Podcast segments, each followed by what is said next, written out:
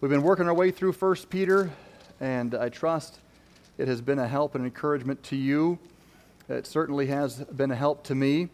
And uh, we have gotten to now, uh, we are in 1 Peter chapter 5. And uh, we are coming toward the end of this book. As we've already seen, Peter was writing a group of mostly first generation Christians, Gentile Christians, who were navigating the conflict that they were experiencing as a result of their faith. They were enduring much suffering, and suffering is quite a theme of the book for sure. but his goal was not just to talk about suffering, his goal was to help them abound in hope uh, in the midst of that suffering. And no believer should see suffering as that which must quench their hope. We have hope regardless of what we're going through because of Jesus. As, as he was giving them the tools necessary to succeed and to keep hope alive, he comes down to some more practical uh, aspects here again in, in, chapter 5. Let's look again, our, our theme verse. I like to hit that every week, verse 3 of chapter 1. Blessed be the God and Father of our Lord Jesus Christ, which according to his abundant mercy hath begotten us again unto a lively hope by the resurrection of Jesus Christ from the dead.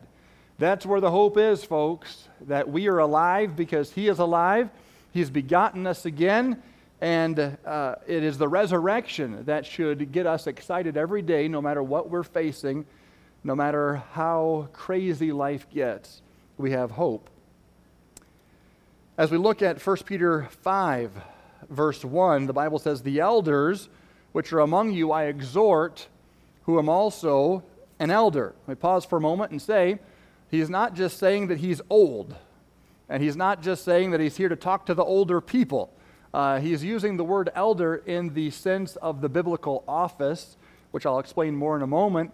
But an elder in the Bible is synonymous with pastor. Uh, there are various biblical words used bishop, uh, pastor, shepherd, uh, elder. These would all be the same guy. And so, as Peter is narrowing down his practical helps to these people as they're navigating some difficult times, he says, Let me now help the pastors. Because the, the, the pastors will need help if they're going to help shepherd and guide the individual believers through the times to come. And so he has a direct address to pastors. So the elders, the pastors, which are among you, I exhort, who am also an elder and a witness of the sufferings of Christ, and also a partaker of the glory that shall be revealed. Feed the flock of God which is among you, taking the oversight thereof, not by constraint, but willingly, not for filthy lucre, but of a ready mind neither as being lords over God's heritage, but being ensamples to the flock. And when the chief shepherd shall appear, ye shall receive a crown of glory that fadeth not away. Why does, it, uh, why does he refer to the chief shepherd there? He's making a distinction. There is the chief shepherd, and then there are the under shepherds. Pastors, elders, bishops, those are under shepherds. And then you have the chief shepherd, and ultimately, that's who we're waiting for, and that's who makes it all worthwhile. Lord, I pray you'd help us as we look at this message. I pray it would be of help to all of us and give me uh, wisdom and application. And I pray that you would uh, just guide us through the truths of your word now. We pray in Jesus' name. Amen. Well, this is a bit of an awkward message to preach because this message really is just for me. Or maybe Pastor CJ and Pastor Drew. I suppose I could dismiss all of you for an early lunch, and the three of us will figure out what we're supposed to do here. Uh, don't go anywhere just yet, uh, but truly, this, the next four verses, is, is for me, all right? So you guys get to watch me preach to myself. Well, I'm not just going to preach to myself because I'll tell you, I don't know that that would do you much good, uh, but I have, the Lord has been preaching this to me all week, I'll say that much, and continues to. But I believe as we work through this, there are some applications for the flock. If you understand what the shepherd or the under shepherd is supposed to do, If you understand what God's plan is, it'll help you to know how to pray for the under shepherd. It'll also help you to know how things are supposed to work between the shepherd and the flock and hopefully give just greater a greater understanding of the working relationship that we're supposed to have as a body. I can remember sitting in my pew as a kid and the evangelist had shown up to church to speak. And normally, that was different for me because my dad was my pastor. So I heard my dad preach all the time. So when an evangelist came to speak, it was exciting because it was somebody different than dad and, uh, you know, different jokes, not the ones I'd always heard. And, and I didn't have to worry about him telling a joke about me, right, Samuel? Uh, okay, now my son gets to deal with that. Uh, and so I, I liked the evangelist showing up to preach. And every now and then evangelists would say, Tonight I'm going to preach on the home. And tonight I'm going to preach on parenting. And I'd say, Go get him, preacher. Go get him. This is going to be great. I'm taking the night off uh, and just listen to him go after mom and dad. That'll be good. Uh, but you know, it's interesting. As I listened to those messages on parenting, it was helpful for me to know what the Bible said about that what my parents were called to do, how they were supposed to do it. And it wasn't really an opportunity for me to be critical of my parents. Really, it was an opportunity for me to understand how is this supposed to work? Where am I supposed to fit in this? Oh, that's what they've been trying to do. Oh. And there's some light bulb moments. And so I hope as we work through this that there will be some of those moments for us as well as Peter, the apostle, preaches to pastors by the direction of the Holy Spirit. Verse 1 serves to introduce his exhortation to pastors and to establish his right to give that exhortation. It is an exhortation that uh, most people might, wouldn't, wouldn't try to do. I'm just going to tell all the pastors what to do. who wants to do that? Peter he was a, an individual who had the biblical right and authority to do this, and of course, the Holy Spirit is leading him to do that. The elders which are among you I exhort, who am also an elder and a witness of the sufferings of Christ, and also a partaker of the glory that shall be revealed. It's interesting to me that he doesn't just go in and start exhorting them without first giving the, the reason why he's able to do this. And I have a threefold reason on the screen behind me. He, he, he mentions his audience, uh, the elders. His action is going to be to exhort, and then his authority to do so is his experience or his resume. Let's look at this. Let's break these three down. First, his audience here, as he's referring to elders. Well, again, we mentioned, I mentioned, he is speaking to elders as an office, the office of elder, not just the old folk, okay? There are three terms, one office, the office of pastor. You've got uh, elder, bishop, and pastor. Elder emphasizes the man's uh, spiritual maturity necessary for such leadership. Uh, and uh, this would be the wisdom that God gives. This would be the gifting that God gives. First Timothy speaks of this, and I preached on this when we uh, ordained Pastor Drew. That uh, Paul told Timothy, "Neglect not the gift that is in thee." God does gift a man for the work of the ministry and specifically the, the, the, pastoral ministry. It's not just something that you can decide to do. No, God has to gift you and He has to call you. I, I, I have known of some men who I don't believe were called, and I don't believe were gifted to be pastors. And it did not work out. Just because you have a great idea doesn't mean that God is in that idea. Now, the Bible says if any man desires the office of a bishop, he desires a good work, but God has to be involved in that. So, God gives the elder, the pastor, wisdom, gifting, experience. I, I would say uh, the idea of elder does not refer to age. Paul made that very clear when he told Timothy, Let no man despise thy youth, but be thou an example of the believer and word and conversation. He goes on. Uh, age is not the issue, but there should be some wisdom and maturity and a touch of God that someone might say is beyond the, the young man's years. And that would not be for his credit, that would be for the, the glory of God and the credit of the Lord, the, the working of God in this one that we refer to as an elder. So, elder, but bishop is another word uh, that is synonymous. This has the idea of overseer, states the general responsibility of guardianship, overseeing. We'll talk more about that in a moment. The word pastor is the word for shepherd, and it expresses the priority. Uh, the, the, the, priority of uh, feeding or teaching the truth of God's word to the people. The shepherd would lead the sheep to water. He would lead them to, uh, to the right grass. And as I was studying about this, I don't know that much about sheep.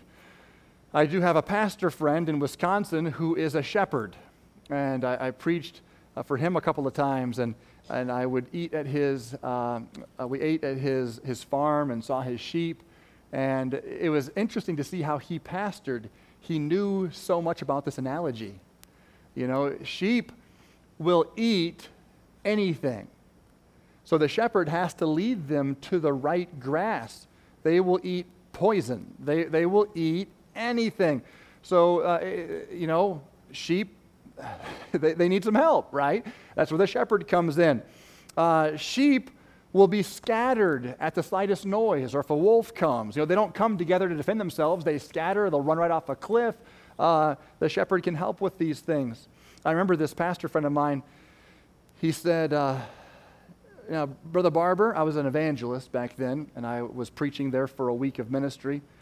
He said, Brother Barber, I'm going to tell you what I tell my sheep shearer every year. So I have an evangelist come in every year to preach to my church flock, and I have a sheep shearer come in every year to uh, take the wool off of my actual flock. He says, I'll tell you the same thing be nice to my sheep. He said, I had a sheep shearer come in and he got all the wool off, but he nicked them, and I mean, they were blood, blood everywhere, and they just, he just cut up my sheep. He said, I never had that guy back. and he left it at that. I think I was supposed to take something from that. the idea was uh, take the wool off, but leave the skin, all right? Uh, and so pastors uh, are to have that nurturing care for shepherd, uh, for, uh, as a shepherd of the sheep. And I'm not saying they always do it right. I'm not saying I always do it right. That is the goal of a pastor is to have the heart of a shepherd to nurture and to care and guide and feed those sheep. Uh, he has duties. We'll talk about these later. I'll just hit real quick. To feed, to lead, to protect, to pray. Uh, and those, those, will come up later in the text. And there are also qualifications of this, uh, this audience of elders. And those are listed in 1 Timothy 3 and Titus chapter 1. And uh, those qualifications are something that every pastor recognizes uh, could, could uh, be that which would disqualify him from ministry, should he not m- meet those qualifications. It is a sobering responsibility to shepherd a flock under the Lord Jesus Christ's headship. So, uh, he, Peter here is addressing his audience of elders. His action is to exhort them, exhortation an exhort means to admonish, to persuade, to beg, to beseech, to entreat, to implore, encourage, strengthen, instruct, or teach. Okay? It could be uh, all of those nuances. And the language here which Peter uses is not that of stern uh, uh, command, but more it is that of an imploring exhortation, uh, an, a Christian exhortation to these fellow elders. But his authority, how, how can he command these elders and tell them what to do. All right, well, he, he goes to his experience or his re- resume here. First of all, he says, I too am an elder. He also was a pastor. So this is a pastor to pastor situation. And he also knew that uh, just because uh, he was a pastor, he, he, he knew he needed help, and he had gotten that from Jesus, who had uh, rebuked him to his face multiple times.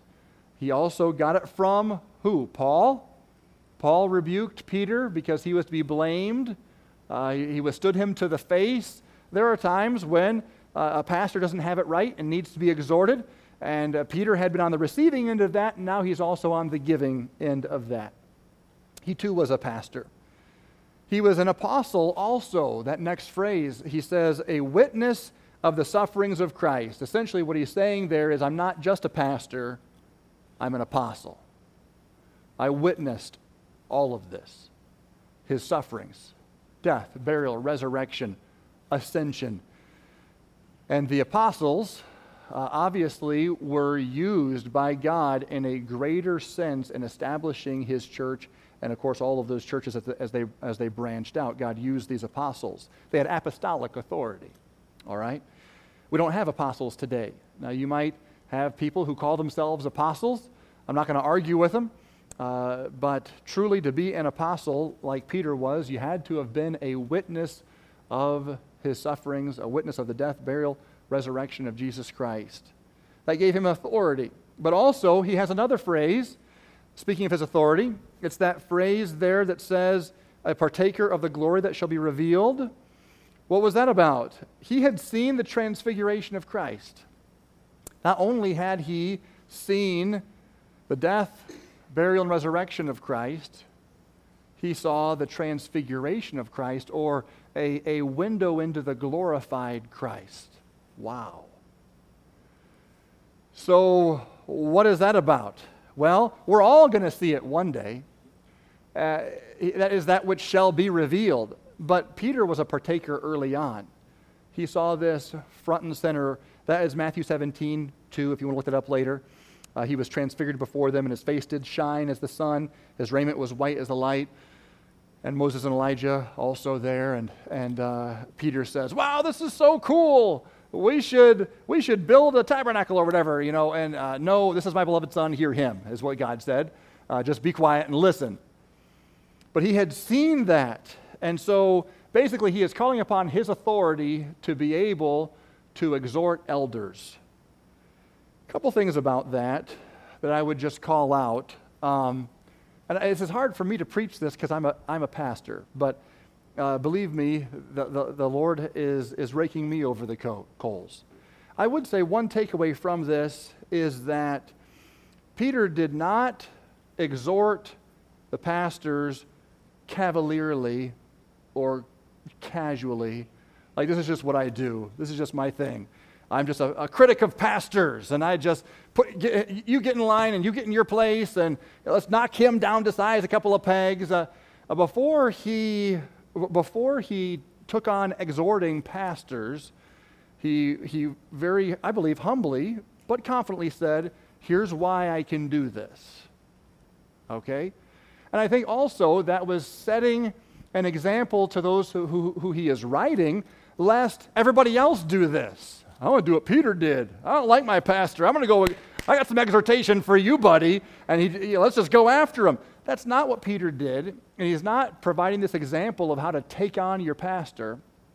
Elsewhere in Scripture, I should have put it in the notes, but uh, it says that uh, w- when you go to a pastor, entreat him uh, as an elder, and, and uh, it, it, should not just be a, a, a, a takedown. It should be very uh, careful and, uh, and, and, and do so in a manner that would be honoring to the Lord and also honoring to that office. So he does, he, he does come into this exhortation soberly, is what I'm saying. Peter had a right to exhort his fellow pastors that God gave him. He had made all the mistakes, he knew all the pitfalls, but he also knew firsthand of the grace of God and the goodness of God and the fresh start that God can give. So, as we see these exhortations, uh, let's keep that, first of all, in mind that Peter does this soberly and carefully and humbly. Verse 2 and 3, we get into the exhortation itself. Feed the flock of God which is among you, taking the oversight thereof, not by constraint, but willingly, not for filthy lucre, but of a ready mind neither as being lords over God's heritage, but being examples to the flock. All right, so the first part of this exhortation to elders is that they would feed the flock. And I want you to see also this exhortation is, is uh, it, it, yes, it is an exhortation, but it's also encouraging. It's encouraging them to do what God has called them to do, as opposed to, why aren't you doing that? There's a, there's a way to encourage and there's a way to tear down and he keeps it on the uh, encouraging side. Feed the flock as God's called you to feed. Do what you're supposed to do. Feed the flock of God which is among you. I believe this is referring primarily to the preaching and teaching ministry of the office. When I was in evangelism, I would preach in a church for a week or so, sometimes less, sometimes only a couple days. And you go to the next ch- church and the next church, and you could reuse sermons because uh, people would have you in for the same conference. Come to a conference on the family, and I have all my sermons on family. Come to a conference on finances. I don't know why I got asked for that one, but I got asked for that a lot. Come to a conference on evangelism, how to share your faith. And so you'd reuse a lot of this material. And uh, sometimes you'd get there and they'd say, Oh, we're so excited to have you come. People come up to you, you know, We've been looking forward to this. We went online and listened to everything you've ever preached. I'm like, Oh, that's great. I have nothing else to preach to you guys, okay? You're going to hear it again. Uh, so you, would preach uh, and, and you'd move on and so forth. And when I came here to be a pastor, of course, you're staying in the same place. You can't just reuse all the sermons. And so somebody asked me uh, in the question and answer or whatever, Pastor Barber, uh, do you feel like you can come up with the, all the new material every week? And I don't know what I said, but I remember thinking, that's a good question. I have no idea if I can keep up this pace. Well, the Lord's been helping. There's plenty of material, by the way. Uh, we never run out of that, and God's grace is sufficient. But there, the, the, it is the pastor's job to get in the book and take the flock to the grass, to the water. But I'll, I'll give you another verse here that helps us with this as we talk, talk about feeding the flock, the preaching and teaching ministry. Paul told Timothy in 2 Timothy 4 2, preach the word. Be instant, in season, out of season, rep- reprove, rebuke, exhort with all long suffering and doctrine.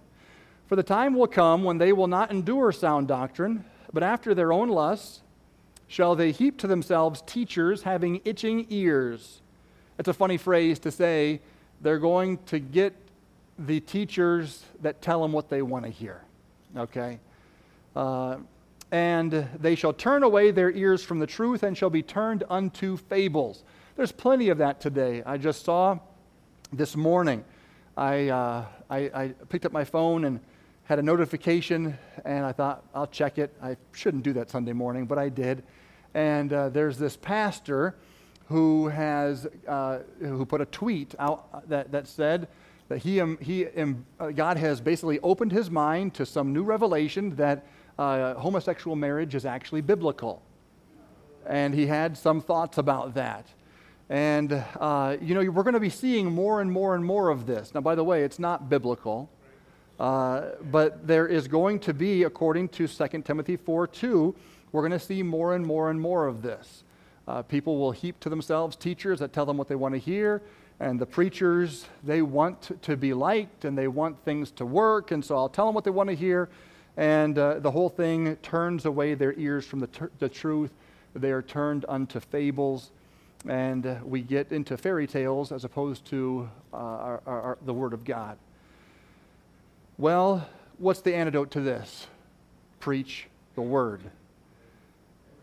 The, the phrase, though, is preach the Word. The phrase is not preach. You can preach without the Word. I've heard a lot of preaching that didn't have anything to do with the word. I've heard some funny preaching. I mean, well, it's funny, except it's kind of not. Um, there's some things that make really good preaching, in a sense. You know, spitting and hollering and shouting and so forth and so on. One guy, I'm sure he's a good guy. I'm sure he has a good heart.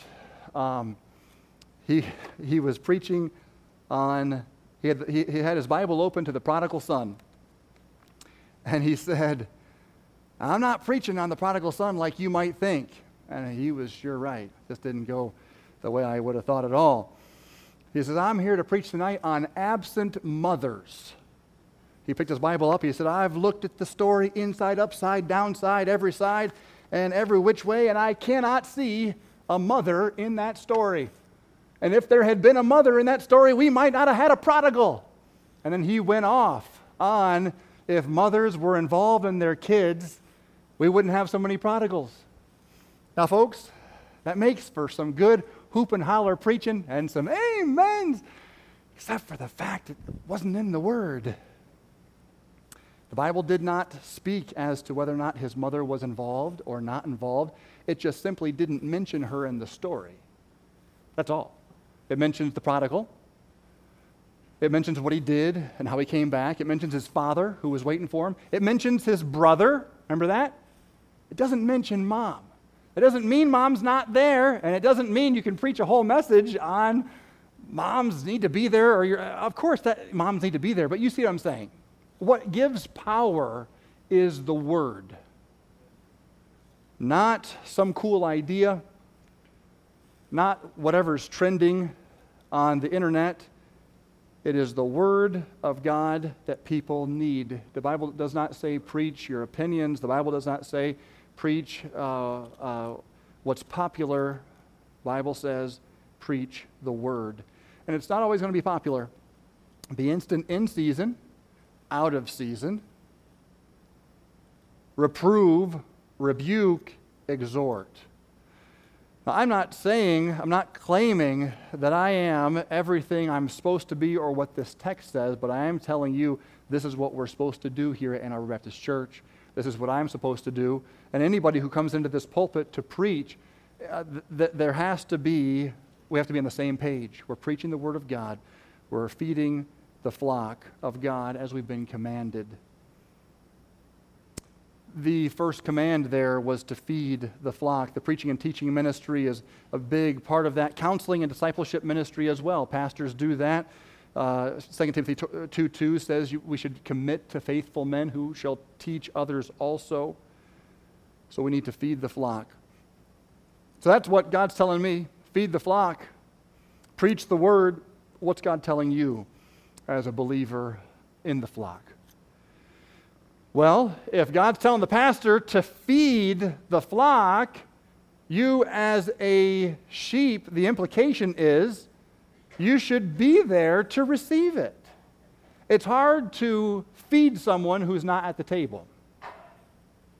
Uh, it's hard to feed someone who turns up their nose at the food.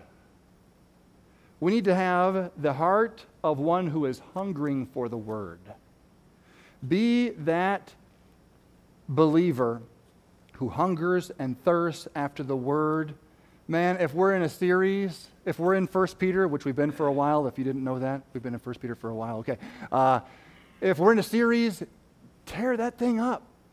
I love it when people come to me and say, Pastor, back when we were in Nehemiah, I've read Nehemiah now 10 times through. That's awesome. And why? Why are, why are people reading through Nehemiah? Because they want to they wanna get everything out of what is coming from the pulpit ministry. Have a hunger for the word. Be present, be engaged, be ready to be fed. Be a Berean. And I'll explain that. But don't be a critic. Now, who were the Bereans? The Bible says the Bereans were more noble than those who were of Thessalonica. Why? Because the Bereans search the scriptures daily to see if those things were so. In other words, you shouldn't just take the preacher's word for it. You should have a Bible. Every single one of you should have a Bible. You should be able to see here's what pastor says the bible says and here's what the bible says okay I, and i'm following along I'm, and i'm checking this out and you're, you're working with the holy spirit and his work of communicating truth be a berean but that does not mean be a critic i've heard some people justify their critical spirit and say, oh, I'm a Berean. The Bereans searched the scriptures to see if these things were so. They weren't searching to see wasn't so. Whoa, whoa, whoa, oh, he missed that. He missed this. Oh, he missed that. There's a, a place, uh, there's a church I preached every year in evangelism, and uh, you just get used to certain churches and certain people in those churches. And I knew in this church, after every message, I would go to the back to shake hands like I always do, and there'd be a brother who would come up to me and tell me everything that I missed in the passage. Every time. Now, I love feedback. I really do. And I love to hear if I did miss something, I'm okay with it. But, like, seriously, every time. And I just knew, oh, we're going to this church, and I'm going to see that brother, and he, I better have my pencil out because he's going to tell me every single thing I need to know about what I'm. Anyway, um, and I don't know why people uh, necessarily feel that need, but uh, make sure that you are receiving. Make sure that you're receiving. That would be the implication for the flock. Be hungry for the word. Be a hearer, be a doer, not a hearer only, James 1. So the flock needs to be fed. Secondly, the, uh, the Bible says, feed the flock of God, but also it says to the pastor, oversee the flock. Oversee, taking the oversight thereof, not by constraint, but willingly, not for filthy lucre, but of a ready mind. Oversight. This is talking about some of the administration of a shepherd. A shepherd doesn't just feed, he also has to make some decisions. He has to oversee what's going on within the flock and so forth.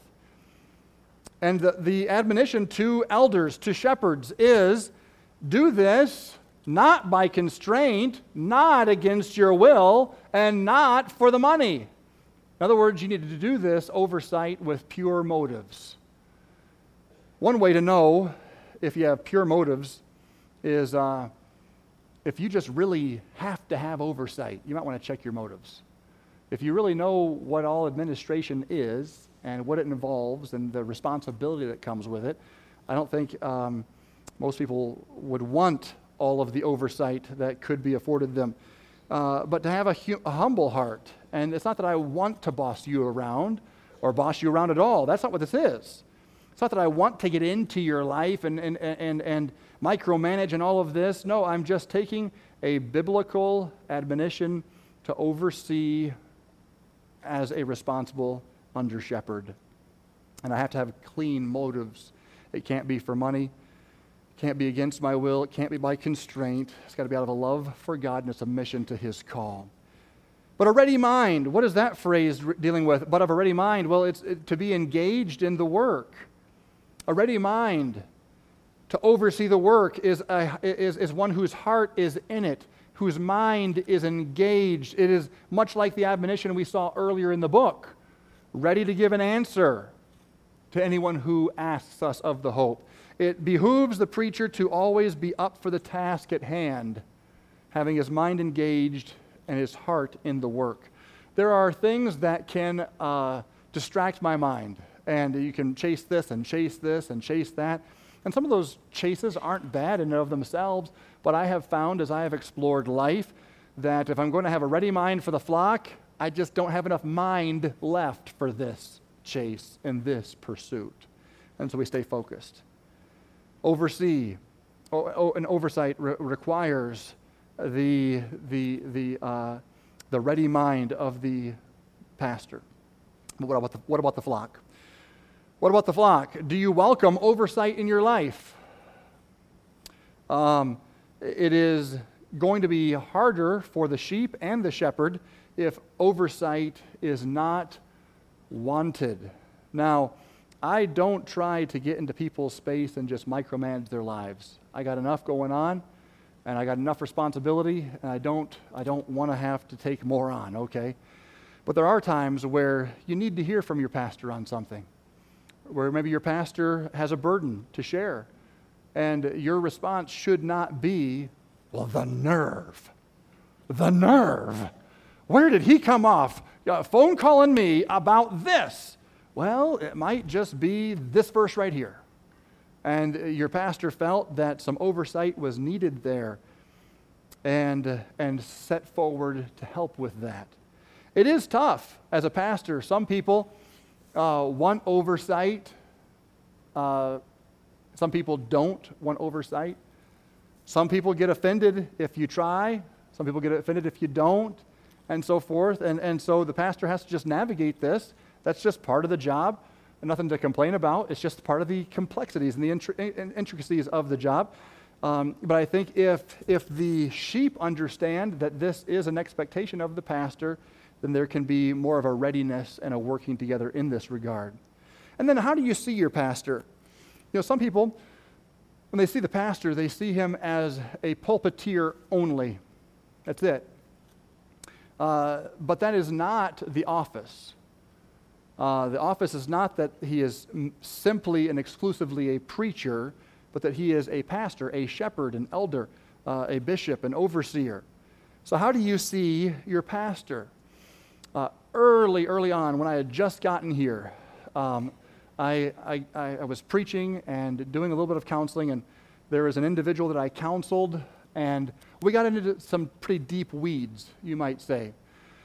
And uh, I was able to help this individual through some of these things. And um, I, I just continued on preaching and doing what I do here. And, and uh, the individual caught me after the service in, in the lobby and said, Pastor, I'm going to go someplace else. I said, Well, why? I thought we were doing good. I thought we kind of got, got through things. And the individual said, When I look at you in the pulpit, and when you're looking at me, I don't want my pastor to look at me and know the things that you know about me. I want to go somewhere where the pastor can look at me and, and think well of me. Well, I tried to counter that, but the mind was already made up. Uh, and I, I, said, Look, I think you get the whole wrong idea of what a pastor is and what Christian life is. And, and, and a lot of, we had to talk about a lot of stuff, but th- that wasn't going to happen. And so uh, that was the end of that. But let me just help you all here. Um, when I look out at you and I see people that I have ministered with, counseled, prayed with, wept with, I, there's no judgment here. Uh, if anything, I have more respect for anybody who we have gone through things together and you're still here. And, and, you're still seeking the Lord, and we're still on the same path we were on before. Uh, I consider you all battle buddies. I, I, I, I consider uh, you as, as evidence, evidence of the grace of God. Uh, if someone was going to look at me and say, How do you know God works? I'd say, Stand in the pulpit on a Sunday morning and look out from my perspective, and I'll tell you all about how God works. Uh, there is no judgment, but I think what happens is if you, if you, what do you want from your pastor, okay?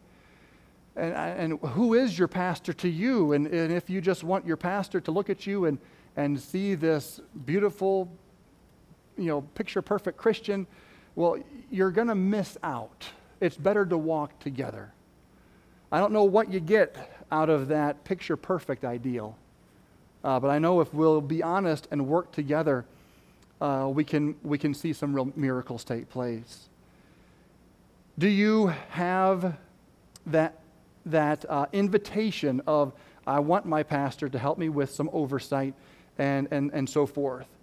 Uh, are you embarrassed to ask for help? Don't be. Uh, it is, uh, oversight is commanded to the pastor, but it still must be received by the flock. And oversight will happen easier if there is an openness to it. So the pastor needs to lead, uh, sorry, feed the flock, oversee the flock, and then thirdly, he needs to lead the flock. Neither is being lords over God's heritage, but being ensamples to the flock. Lords over God's heritage. All right, well, when I think of lording, I think of a king or a dictator, someone who rules arbitrarily, unilaterally, with his own might, and his word is law. And uh, the Bible teaches us very clearly you're not supposed to lord. Now, there are, even in Baptist churches, there are leadership models that are flawed. That does not mean we should throw the baby out with the bathwater and not go to churches anymore. We should seek to see this improved and seek to be in a place that, that honors the word. But lording and leading are not the same. Okay, you can lord and drag someone where they need to go, or you can lead and bring someone where they need to go through encouragement, through teaching, through, uh, uh, through exemplifying, through all sorts of ways. You can bring someone where they need to go by leading. Now, sometimes uh, lordship does creep into pulpit ministries, and when it does, there will be usually uh, there will be hurt in the church, and, and the church won't grow. A lot of uh, I, have preached in churches with a lordship model, um, and they're always small churches, always, always small churches. I'm not saying that you can't have a big church with a lord, but uh, it's it's harder. Usually, the lord. Um, keeps the church small. Because uh, even, even um, uh, who was it? Was it Thom Rainer and his uh, consulting group uh, figured that the average pastor can effectively pastor 75 people, uh, and then uh, to go beyond that, you have to have help. Well, lords don't get help; they do it all themselves, and so they keep their congregations very, very small. Um, but leadership is recognizing that, as it says here in, in, in front of us, this flock is not mine, it's God's. Neither as being lords over God's heritage, but being ensamples to the flock or examples to the flock. So when I'm leading, I'm recognizing the flock is not mine, it's God's. This is a stewardship, therefore, it's a privilege, not a right, and it's a huge responsibility. Now, lording is tempting for a number of reasons because, number one, I have a flesh, and number two, I don't have that much time. And it's easier sometimes to just grab someone and take them from point A to B than it is to lead and coax and pray and two steps forward and three steps back and two steps forward and three steps back. oh, let's just grab him by the collar and take him there. Uh, so there's the flesh. Now, every pastor has a flesh, and so this, if nothing else from this, I hope you learned from this that pastors need prayer. Because any pastor can be a Lord at any time, but the goal is leadership. Leadership is going to last for the long haul. Lordship is a shortcut that will be that will fall apart later. Not functioning above the law as a lord, but rather being ensamples to the flock, an example of what it is to be a Christian and a leader and so forth. This is important for pastors because the way pastors lead a church is the example for every father who pastors his family. There's a parallel there. And so when you have a Lord in the pulpit, you have lords in the home. If you have a leader in the pulpit, then hopefully you should have leaders in the home. And again, I'm not saying that you're, you're either a Lord or you're a, a leader. You could be a leader who lords at times, okay? Uh, and, and so we need, again, we need prayer. We should not function above the law, but be a living example to the flock of how to live as a Christian. There should be humility and transparency. There should be authenticity, integrity, and accountability. There should be a testimony worth following. And again, I'm preaching to myself, and it's not fun. But it, we go on to Hebrews 13, 7, which says basically the same thing. It says, Remember them which have the rule over you. Now, that's not a lording rule, that's a sphere rule. In other words, if, if we were back in the, in the dark ages, you know, your rule would be this parcel of land, and, and Andrew's rule is this parcel of land or whatever. Eh, we're talking about, a, we're talking about your spot, uh, not that you're a dictator. So it's just saying, remember them who have a responsibility from God concerning you. That's the idea of rule over you. Remember those who God's entrusted to, to lead you, who have spoken unto you the word of God whose faith follow, considering the end of their conversation. That's very similar to what we just read. Not being lords over God's heritage, but being examples to the flock. As you see their faith, follow it. Follow their conversation, their manner of life. Verse 17 Obey them that have the rule over you, and submit yourselves, for they watch for your souls as they that must give an account, that they may do it with joy and not with grief, for that is unprofitable for you. So the application then comes to the church. We have clearly the idea and the directive, the exhortation given to the pastor you got to you got to lead this thing God's way. Don't lord, lead. But what about the flock? Obey them that have the rule over you and submit yourselves, for they watch for your souls as they that must give an account, that they may do it with joy and not with grief, for that is unprofitable unto you. I don't know how that's all going to go down, what it's going to look like, and how that actually will play out, but I, I believe that verse means something. And, and we ought to take it for granted, uh, not, not take it for granted and not take the teeth out of it. I don't know how my account will go as a pastor, but this tells me that there will be one. And it even tells me that I might do it with joy and I might do it with grief. And it, may, it even tells me that this account that I give could be unprofitable for you in some regard. That's what it says. So, the application for the flock.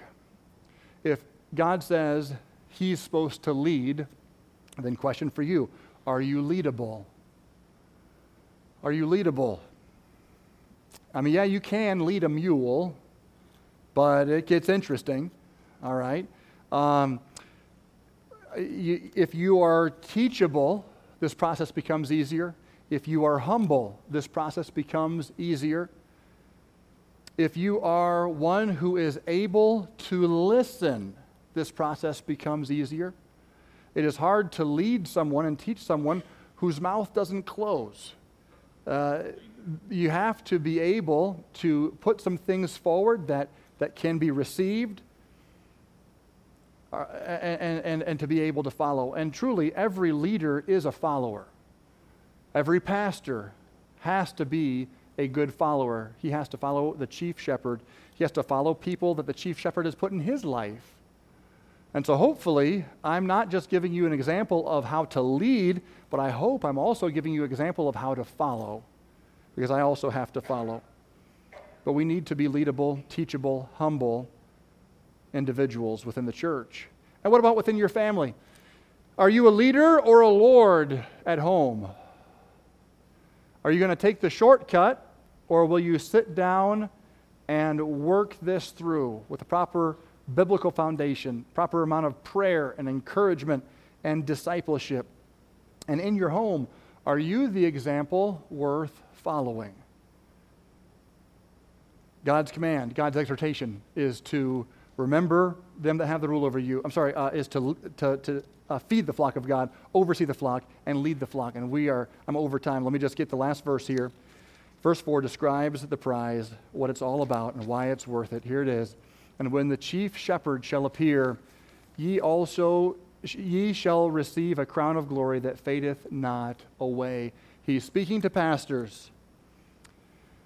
He gives pastors a straightforward exhortation having just told them why he has the right to tell them.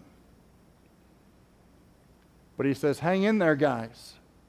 When the chief shepherd shall appear, ye shall receive a crown of glory that fadeth not away. As if he understood something about pastors, which I think he did. He understood their frustration sometimes, their tiredness sometimes, their discouragement at times, their whatever. And he said, You're not doing what you're doing for anything down here. You're doing what you're doing for something that's yet to appear. Pastors don't lead for an earthly crown, they lead for an, a heavenly one. Pastors should not try to build an earthly empire. We are waiting on a heavenly one. Pastors are not to seek an earthly praise, an adoration. No, we are waiting for the good and, and well done, thou good and faithful servant from the Lord. So, final applications for the, for the flock to consider. As I said before, pray for your pastor.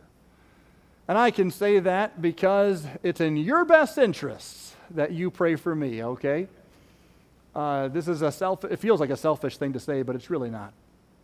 Pray regularly, regularly for your pastor. I get to uh, talk to many pastors. I also follow things online, and you definitely see how Satan attacks pastors.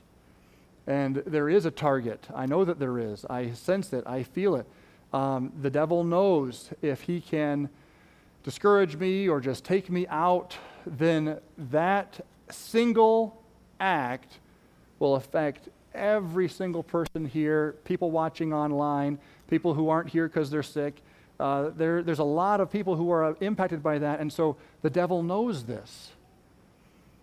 So pray that God would help me to be what 1 Peter 5 1 through 4 is exhorting me to be.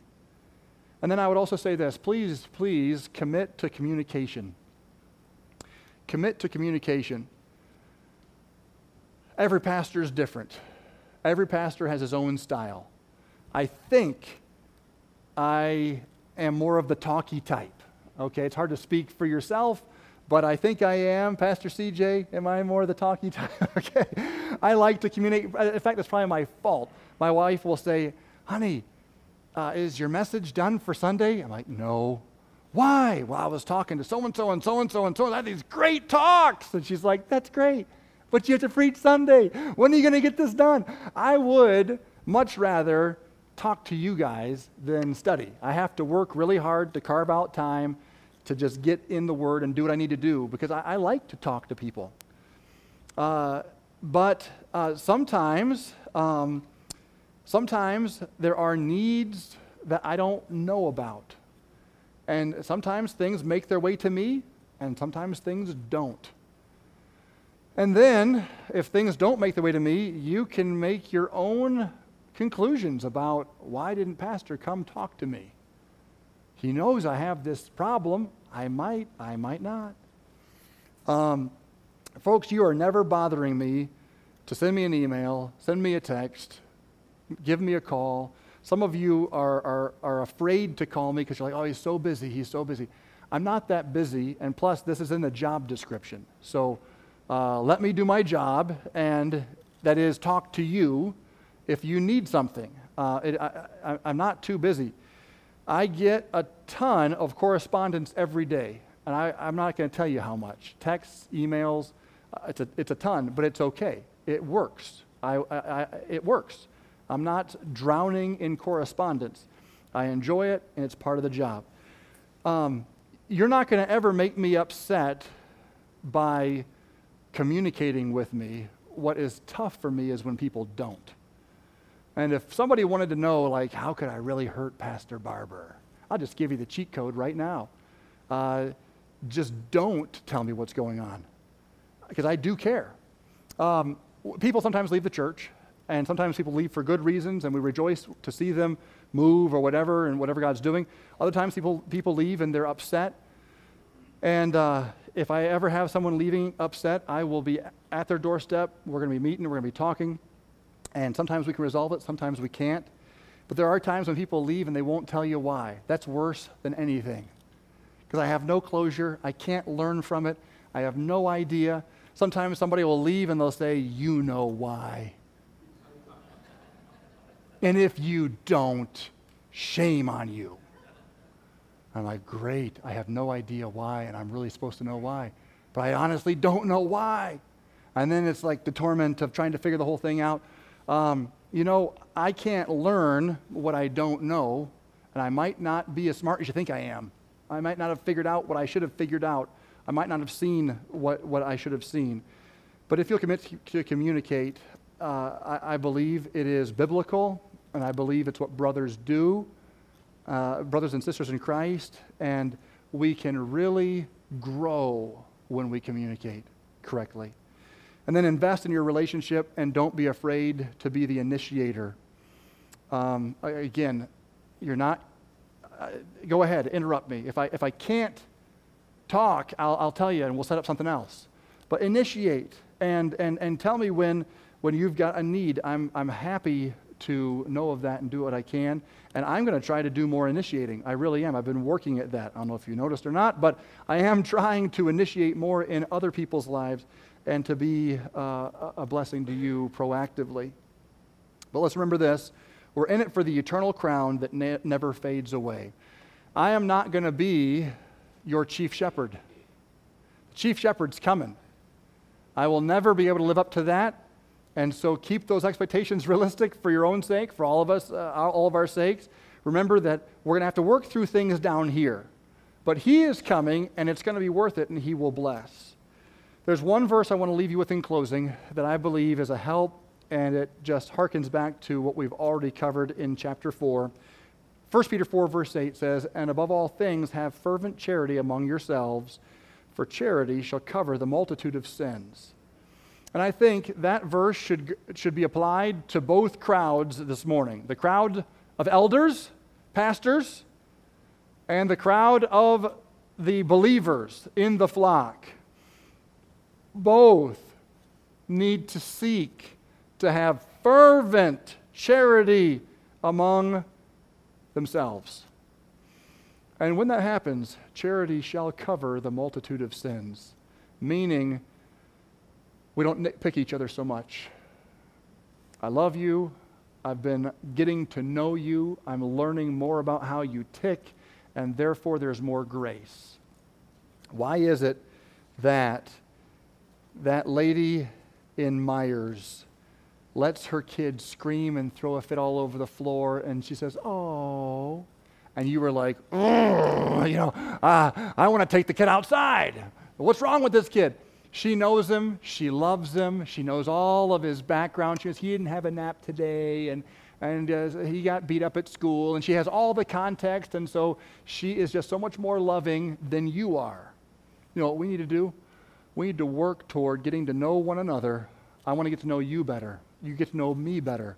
The more we get to know one another, we can have that fervent charity among one another that will help to cover the multitude of sins. So we'll have more grace one with another as we grow together on this journey. Lord, thank you for your word and thank you for the admonition that you give to pastors. Help me to be the pastor that you would have me to be.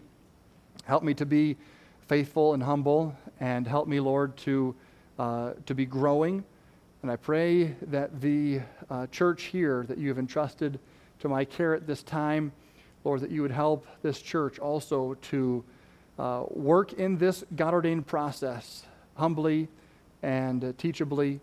And Lord, that we would have that fervent love that would cover the multitude of sins. Lord, help us as we look to you now. As the piano plays softly, would you just take a moment and ask the Lord to help you with your part in this? Is there something that God touched you concerning? Some place where you need to yield. Would you take a moment to let God work in you in that regard?